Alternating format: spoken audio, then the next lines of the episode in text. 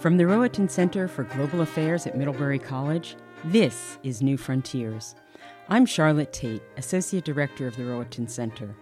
New Frontiers podcasts highlight research undertaken by Middlebury scholars and others on matters of international and global concern. Everything is fair game, from big tech, environmental conservation, and global security to religion, culture, and changing work patterns. In this episode, Mark Williams speaks with political scientist Sarah Stroup about her research on international non governmental organizations, what they are, how they operate, and some of the ways that their domestic environment can affect their work on the global stage. The NGO community is very active in humanitarian relief, in natural disasters, and in civil conflicts. In the United States and worldwide, the NGO sector has grown substantially. So says Sarah Stroup, one of the leading experts on international non governmental organizations, or NGOs. Whenever there are natural disasters, earthquakes, hurricanes, floods, drought, or man made ones, wars, conflict, or human development needs, healthcare, nutrition, education, governments and states aren't the only ones to respond and try to help. Non governmental organizations, or NGOs, do too. Some NGOs can be really important actors on the world stage. But what do we really know about these organizations and their operations? What might they be doing or be unable to do in a country like Ukraine, where many people are suffering and there are dire needs, and yet the war that Russia unleashed impedes their work. I couldn't wait to talk to my guest about some of these things. As a political scientist, Sarah has written extensively about international non governmental organizations, here in the United States as well as in Britain, France, and elsewhere. Sarah also directs the Katherine Davis Collaboration and Conflict Transformation here at Middlebury College.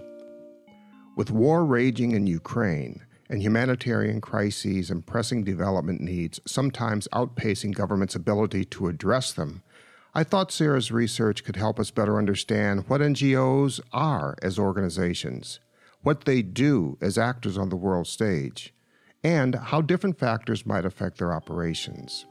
I started by asking about basic definitions. What is a non governmental organization? And are we talking about things like the European Union and World Bank, or does the term refer to something else?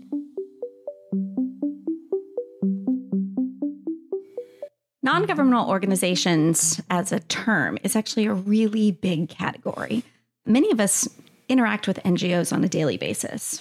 For those of us in Addison County, Vermont, we might donate or give some of our time to the John Graham Shelter or to the Charter House, two organizations working on homelessness. These are local NGOs. They're nonprofit organizations set up by private citizens that are trying to engage in some public benefit activity, okay. helping solve some social problem. You mentioned the European Union and the World Bank. These are also public benefit organizations, but at the global level, these are groups that are set up by states. States have established them, states are the members of them. They tend to be a lot bigger in terms of their reach, but also their bureaucracy. Mm-hmm. Private NGOs are generally uh, smaller, but also perhaps a little bit more flexible and entrepreneurial. Okay, so we're talking about a distinction between organizations that are initiated and founded by states, and the members are states themselves, and those which aren't. Exactly.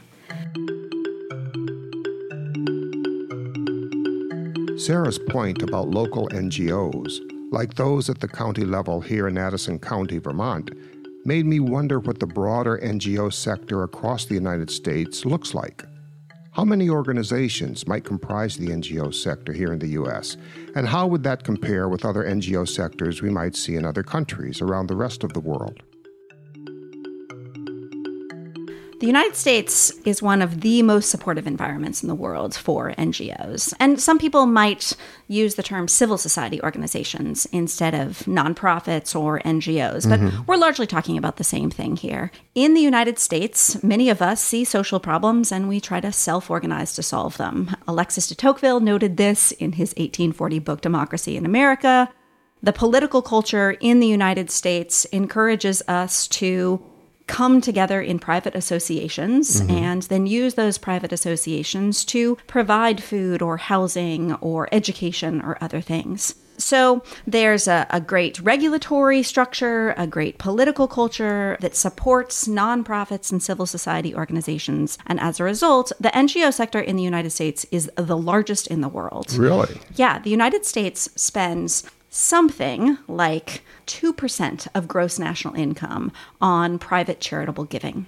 So I think, even given the disruptions to the economy of the pandemic, $480 billion were given in charitable giving in 2021. 400 over 400 plus billion went into NGOs. Into NGOs. Interesting. Just things that you and I give to our schools, to our churches and mosques, to local organizations in our community. As a result, there are millions of nonprofits in the United States.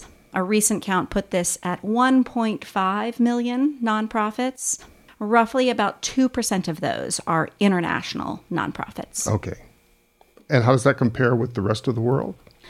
There are many countries that have robust civil society organizations and great, huge nonprofit sectors. However, none of them really compare in size to the United States. We, of course, are a large country with a big economy, and so having a large set of charitable donations in this country has an echo effect around the world.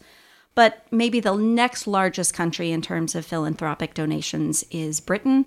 They only spend maybe less than 1% of their gross national income on charitable giving. Mm-hmm. So, as a share of the economy, mm-hmm. the civil society sector is, is much greater in the United States than around the world.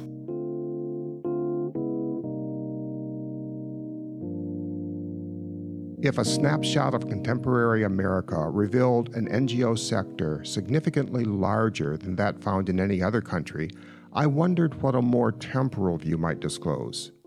Were there any significant world events that happened at critical times which could have helped fuel the growth of NGOs at home and abroad?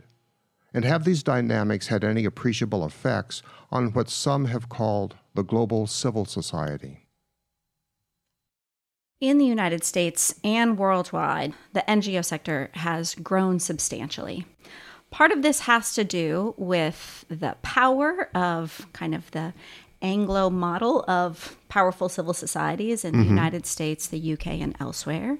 Part of it has to do with the end of the Cold War and the excitement about the spread of liberalism around the world, U.S. foreign aid, global donors at the end of the Cold War supported the expansion of civil society sectors in many different countries. So the NGO sector has grown on its own, but also with the support of powerful northern states and international organizations.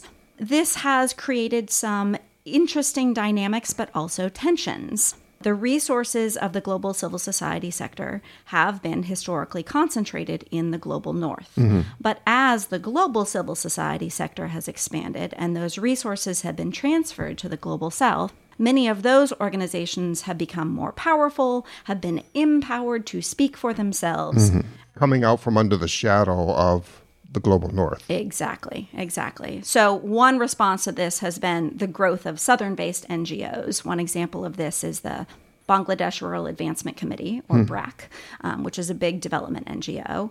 Another response has been for Northern NGOs to deal with criticism that they're kind of recolonizing the global South, right? That they're claiming to speak on behalf of others. And so Southern NGOs have spoken up for more space in big decision making organizations at the international level and more direct access to resources. Do you think that they have a point? Has your research helped you conclude one way or the other whether this critique has merit? It definitely has merit in terms of the varied capacity of NGOs to represent the interests of those that they are trying to serve. Some mm-hmm. organizations are better than others mm-hmm. at doing that, and so it's a totally fair criticism. The other point I think that come out of this discussion is a bigger conversation about what makes civil society actors legitimate. Why should we listen to them or give our donations to them or allow them to participate in policy circles? And one of the reasons to do that is because people have local expertise expertise and knowledge in terms of what their needs are. And so we should allow them to speak for themselves and make requests of what would best serve their communities. They might actually know what they're talking about They because might. They yes, just might. They experience it. Okay. By the way, before we go any further, I wanted to ask with all of the things that one could study in international relations, how did you first get interested in studying NGOs? Uh, what was it that kindled your interest or your curiosity in this topic? What drew you to it? Yeah. I love this question because I want to ask it of all of our colleagues as well, right? How did we find our our corner of scholarship? I went to Berkeley for grad school, and when uh, I was making my plans to go there, I actually thought that I was going to study Chinese foreign policy. Being on the West Coast was a great place to do that, and I was really interested in in economic development and foreign affairs. I started graduate school in September 2001, mm-hmm. and the second week of classes was 9 11. In our field in international relations, I saw, I don't know what you saw, Mark, but I, I really felt like there was a sea change in our conversation of moving from a rather exclusive focus on what states do to thinking about the power of non state actors. For 9 11, of course, it was terrorist organizations uh, that were drawing our attention, but it fed into a larger conversation about the role of multinational corporations, the role of violent non state actors, and then also the role of NGOs. Mm-hmm. So I started doing some research with a professor about non state actors and the history of their involvement. And from my perspective, we knew relatively less about NGOs than some of these other groups, and I wanted to dig in. Well, I can see how 9 11 would have a tremendous impact on the field and on the trajectory of your research.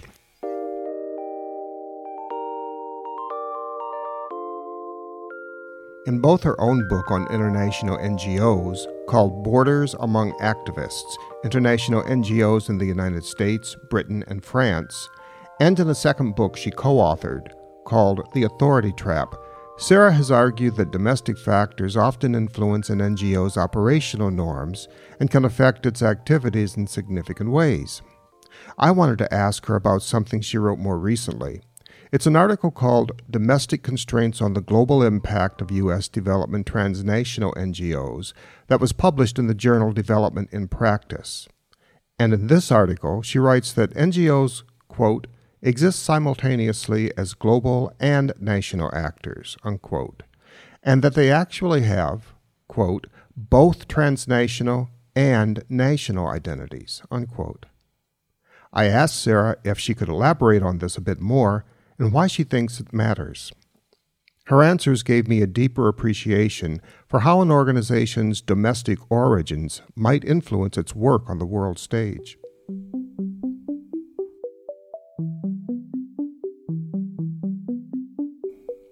When you dig into the activities of international NGOs, their global scope is truly impressive. Looking at Greenpeace, WWF, Oxfam, CARE, Human Rights Watch. WWF being Uh, previously, the World Wildlife Fund, yes, um, but a major environmental group. These organizations have activities in dozens of countries, and you might think that because of their global scope, they have cosmopolitan identities, they have cosmopolitan practices. From my research, it is true that working in many different contexts allows NGOs to develop relationships, to develop networks, to have new knowledge, and that can help them be highly effective in many different contexts. But transnational NGOs don't drop out of the sky fully formed as global groups. They have, like superheroes, origin stories, right? they grow out of a particular place, um, usually a small group of people just trying to tackle one problem. An example of this is Oxfam. Oxfam was started in 1942 as the Oxford Committee for Famine Relief. Hmm. They were responding to famine in Europe caused by blockades during mm-hmm. World War II. The argument uh, that I've been making for a while is that when these small groups become bigger groups, they don't lose those roots. Their origin stories create durable identities, habits, practices, and when those organizations go out into the world, they take those habits, those ideas, those practices with them. Your article really focuses on American international NGOs, US based NGOs. And, and one of the big arguments that it makes is that the NGOs that are based here in the United States operate in what you call a unique cultural environment. So I have two questions here that I want to ask. First, what is this cultural environment that you're talking about in the article uh, here in the United States? What's it consist of? And second, why does that matter? How does this cultural environment affect NGO behavior or NGO practices? Anyone who studies culture knows that this is a, a fraught term. There's a lot of possible meanings, but maybe I'll, yeah, I'll try to put a little meat on the bones here of what I mean by that cultural environment. The first is the Tocquevillian notion that I referred to earlier mm-hmm. that when Americans see social problems, there's a presumption that we each have the capacity to address those, right? And perhaps do so collectively, but that we don't need the state to do it. And that's a, a nice contrast that a lot of political scientists like to make, right, between a more pluralist orientation or a statist orientation. Here in the United States, that giant civil society sector is a reflection of the cultural idea that it doesn't have to be a central authority that deals with a diverse array of social problems. In addition to that idea of self organization, there is a privileging of what I would say are market oriented concerns around efficiency. It's more about getting the most bang for your buck, right? Being as efficient as possible. It yields this really interesting pattern in the United States where you have for profit, nonprofit, and state actors all tackling the same thing, right? Can you give me an example of what that might look like? Yes. If you were interested in building schools in Pakistan, you could have a US NGO trying to do it. You could have a for profit corporation. And you might have the US aid agency, USAID, all engaging in those. The market logic here, I think, is that competition yields new innovations mm-hmm. and that the best model will win out here what I think is the interesting contrast is that there isn't a hierarchy here, that all those different actors, market actors, nonprofit actors, state actors, are all working sometimes in concert, sometimes in competition, but they're all working alongside one another. And that isn't something that happens in other contexts necessarily. That means there's tons of space for nonprofit actors to act in the United States, but it also means maybe it's a little bit fragmented, a little bit competitive. It, it truly is a marketplace of nonprofits. So, so all of these actors are acting more or less in accordance with the efficiency principle? Exactly. Mm-hmm. Well, many NGOs like Amnesty International or Doctors Without Borders are household names. For the most part, I think that these kinds of organizations have good reputations. People tend to see them as well meaning actors. Is this conventional wisdom about NGOs accurate, or are there any problems with this kind of conventional view? It's a great question, and it's one of the fun and interesting challenges of teaching courses about NGOs is that um, we don't come into these conversations with a blank slate, right? We have prior knowledge or concerns about NGOs.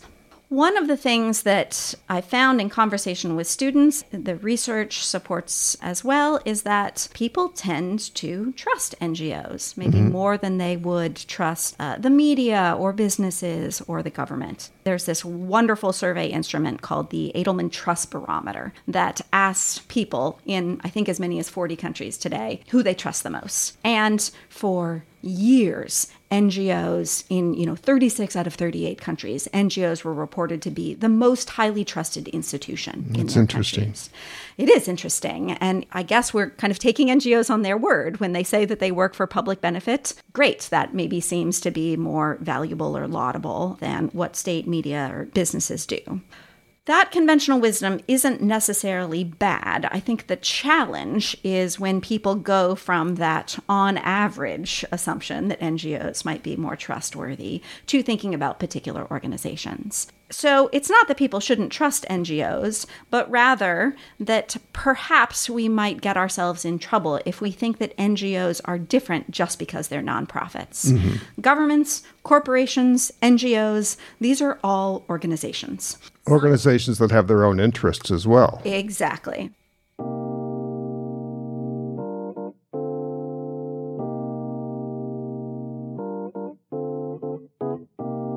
When you talked about the trust barometer and the exceptional level of trust that's invested in NGOs, is there a differentiation between domestic versus international NGOs? That's a great question. The trust barometer does not divide those up And I think it would vary a lot by country to think about which NGOs are most salient in people's minds when they're answering survey questions like that. Mm-hmm. In the United States, one of the things that's really interesting about this environment is there is not as much attention to international causes, which, as an IR scholar, I find really surprising given the global scope of U.S. power. Yes. Right? And, and given how often international issues affect us domestically anyway. Exactly. So I think, you know, if you ask that survey question in the United States, most people are thinking about domestic NGOs. If you ask that question in Britain, international causes are one of the top five causes that get funded in Britain. There's Really? a lot of public attention Really? to international affairs. Um, one other question about the trust barometer. Do you know whether the, the responses are capturing people's perspectives towards charities versus NGOs? Are, are charities held in the same esteem, in other words, as NGOs are?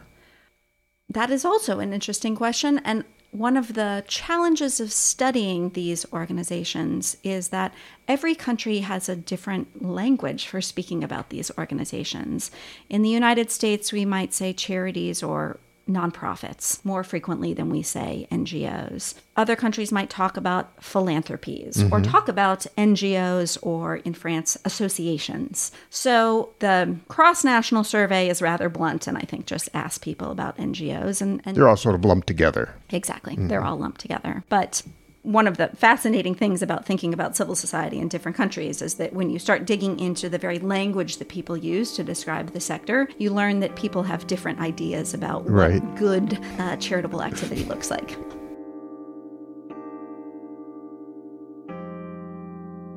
Okay, so what does it mean that not all NGOs should be trusted? Are they pushing bad medicine, phony vaccines, bad science? Are you talking about something truly nefarious or, or something that's worrisome but less egregious? I think my argument is that NGOs don't necessarily deserve our trust simply for being NGOs. Okay. rather than being state agencies or businesses. If we stop by learning that an organization is a nonprofit and say, oh, great, that makes them worthy of my attention and donations and other things, I think that's where the mistake is made.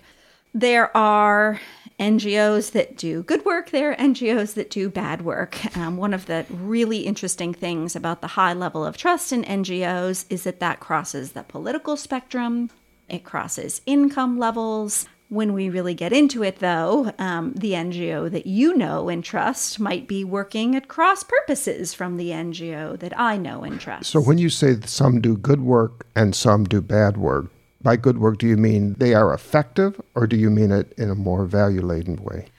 Thank you for pushing me on that. Here, I would say um, some NGOs are more or less effective at Okay. achieving their stated mission. So, whether it's providing housing or providing education, Middlebury College is actually an international NGO given our global scope and nonprofit status. Over time, we might vary in our effectiveness, hmm, right? I see. Relative to other institutions, we might be more or less effective. So, the push that I think I and other NGO scholars have been making over the past decade plus is to think about that wide variety of practice and effectiveness within the NGO mm-hmm. community. Mm-hmm. Not to say that we shouldn't support the NGO community, but rather to say we shouldn't just defer to them or accept that they're trustworthy simply because they occupy this status as nonprofits. Right, I understand. Well, let's see if we can try and make some of what we've been talking about a bit more concrete. Russia's war against Ukraine. It's unleashed uh, a number of incredibly pressing problems, from health and medical needs to an immigration crisis, a range of other problems. How do some of the issues that we've been talking about play out in a war theater like Ukraine in terms of the operations of NGOs that may be working there? It's a great question, and I have thought about this a lot. The NGO community is very active in humanitarian relief in natural disasters and in civil conflicts, and has been at the forefront of trying to respond to the crisis in Ukraine. There are a couple of things that we can see in the Ukraine crisis that are kind of emblematic of some larger challenges and issues in Okay. the NGO community. The first is, as I think all of us who read the news have seen, the media attention to Ukraine has simply been overwhelming. Now, part of that is because of the substantial suffering that is in Ukraine. Absolutely. members of the Middlebury community are affected by this. The horrific stories of displacement and death and suffering are heartrending. The challenge is that that media attention to what's happening in Ukraine is not necessarily met by media attention to other places in the world where suffering is also awful. And here I am not trying to engage in some kind of a ranking of suffering around the mm-hmm. world, mm-hmm. right? But rather note that NGOs are part of an information ecosystem that focuses our attention on some things rather than others. So, one area of the world that's received less attention is Yemen. Since the civil war started roughly seven years ago, by my back of the envelope calculations, maybe 100 people have died a day in Yemen Wow. Not from outright violence, but actually mostly from famine um, and economic disruption caused by the Civil War. So, the challenge, if you're an NGO in this information ecosystem, is that you rely on outsiders for your resources, right? NGOs do not generate their own income. They need to get donations from people like you and me, from big government agencies and, and UN agencies. And we, in turn, are being prepped and guided and directed by the type of news that we encounter and consume. Exactly, exactly. So that spotlight on one part of the world focuses resources and attention on Ukraine. Again, deservedly so, but also there are many other contexts that also deserve our attention and perhaps aren't getting it. And unfortunately, NGOs are, are implicated in that because of the complex interests that we talked about earlier mm-hmm. organizational survival, as well as serving NGO missions. NGOs make sure that their websites have a section that talk about the work that they're doing in Ukraine, right? They're trying to respond to the interests and sympathies that their donors have. Unfortunately, as a result, that might shift their attention from other areas where they uh, where their work would be. As So you have scarce resources and you have to determine how to allocate them. And one of the things that fuels the reallocation is what's getting the most attention, what seems most intense and acute at the time. Another thing I'll add about what's shown up in the Ukraine crisis returns to a theme that we started with at the beginning of our conversation about inequality in mm-hmm. the global civil society sector. Mm-hmm. When something like a war breaks out, as in Ukraine, big donors tend to go to their NGO partners that are the largest and best established. One example of this is the European Union, which has a humanitarian aid agency called ECHO. Um, our colleague, Amy Yuen, and I are writing a paper about this. And ECHO has established partnerships with a very small handful of northern based NGOs. So it's great. Big donors want to get their money out the door as quickly as possible to help beneficiaries in Ukraine. The complaint here is that they are sending that money through a very small group of already wealthy and well established organizations. And if in this case you're an organization in Ukraine, you might say if your goal is to help Ukrainians, you should give that money directly to Ukrainian Right. NGOs rather than the pass through of these big global organizations. Right. Okay. Sarah, you've been studying NGOs for a number of years now. You've written two books and a series of other articles about them. In all your research about NGOs, what's the most unexpected things or the most surprising findings that you've discovered over the course of your research? It is always wonderful to be surprised. And I think that if we're asking open ended questions, we should be surprised sometimes, right? By what we find. For me, I think that the biggest surprise over the past few years has been to challenge my assumptions about what power gets you. If I think about the lens that we as IR scholars bring to the world, right, we might think in global politics that the biggest actors, you know, the United States, Russia, China, the World Bank, the UN, these huge actors with tons of resources, they're the ones that have the most influence. And I think that I took that assumption into my research on NGOs initially. What I've learned that has been surprising is that for NGOs, maybe for other actors, we could extend this, but for NGOs, these big leading NGOs do have a huge global reach and way more money than other organizations. However, their influence is often limited by their need to maintain their authority, to maintain their political access and, mm-hmm. and reputation with others. So the biggest NGOs if they are regularly talking to government officials, they can't go out on a limb too much uh, mm-hmm. uh, politically mm-hmm. because that will challenge those relationships. Right. Right. If they want to help lots of people around the world, but media attention is focused in a particular place, right? They can't alienate their donor audiences. So, They're, they are constrained in ways that one wouldn't anticipate, despite the appearance and maybe reality of having a lot of influence. There are these constraints that are impinging upon their activities. Exactly, exactly. And that totally surprised me. Going into my last book project with Wendy Wong, she and I ultimately called this the authority trap. That these organizations with lots of resources and big reputations are trapped by their need to maintain that access to money and maintain that political access. There are smaller NGOs, and maybe those reputational concerns are less substantial for them. Mm-hmm. But of course, that also means that they have less reach, right? They're right. smaller, they have fewer audiences that defer to them. So I don't know if that depresses or excites people who watch NGOs. But it wasn't something you had anticipated when you began your research. Yes, I think I assumed that these leading NGOs would have the capacity to truly transform the political problems that they faced. And what we found is a lot of people listen to them, but they more often advance incremental change rather than radical transformation. Interesting. Interesting. That's really fascinating. Well, we've been talking with political scientist Sarah Stroup about her research on international non governmental organizations. Sarah, it's been such a pleasure visiting with you. Thanks so much for spending time with us today on New Frontiers. Thanks so much for having me, Mark. I really appreciate it. Thanks.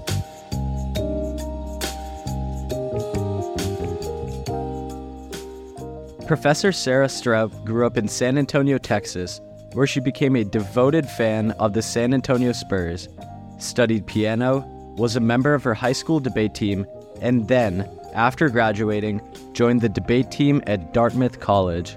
Outside of the classroom, students sometimes run into her hiking the trails with their giant rescue dog Woody, skiing at the Middlebury Snow Bowl, or at the hip coffee shop Vergennes Laundry. This episode of New Frontiers was produced by Margaret Dufour and me, Mark Williams. Our theme music is by Ketsa. If you like the show, leave us a rating or review on Spotify, Amazon, Apple Podcasts, or wherever you get your podcasts. This can help others to find us too. We'll be back with another episode of New Frontiers. Thanks a lot.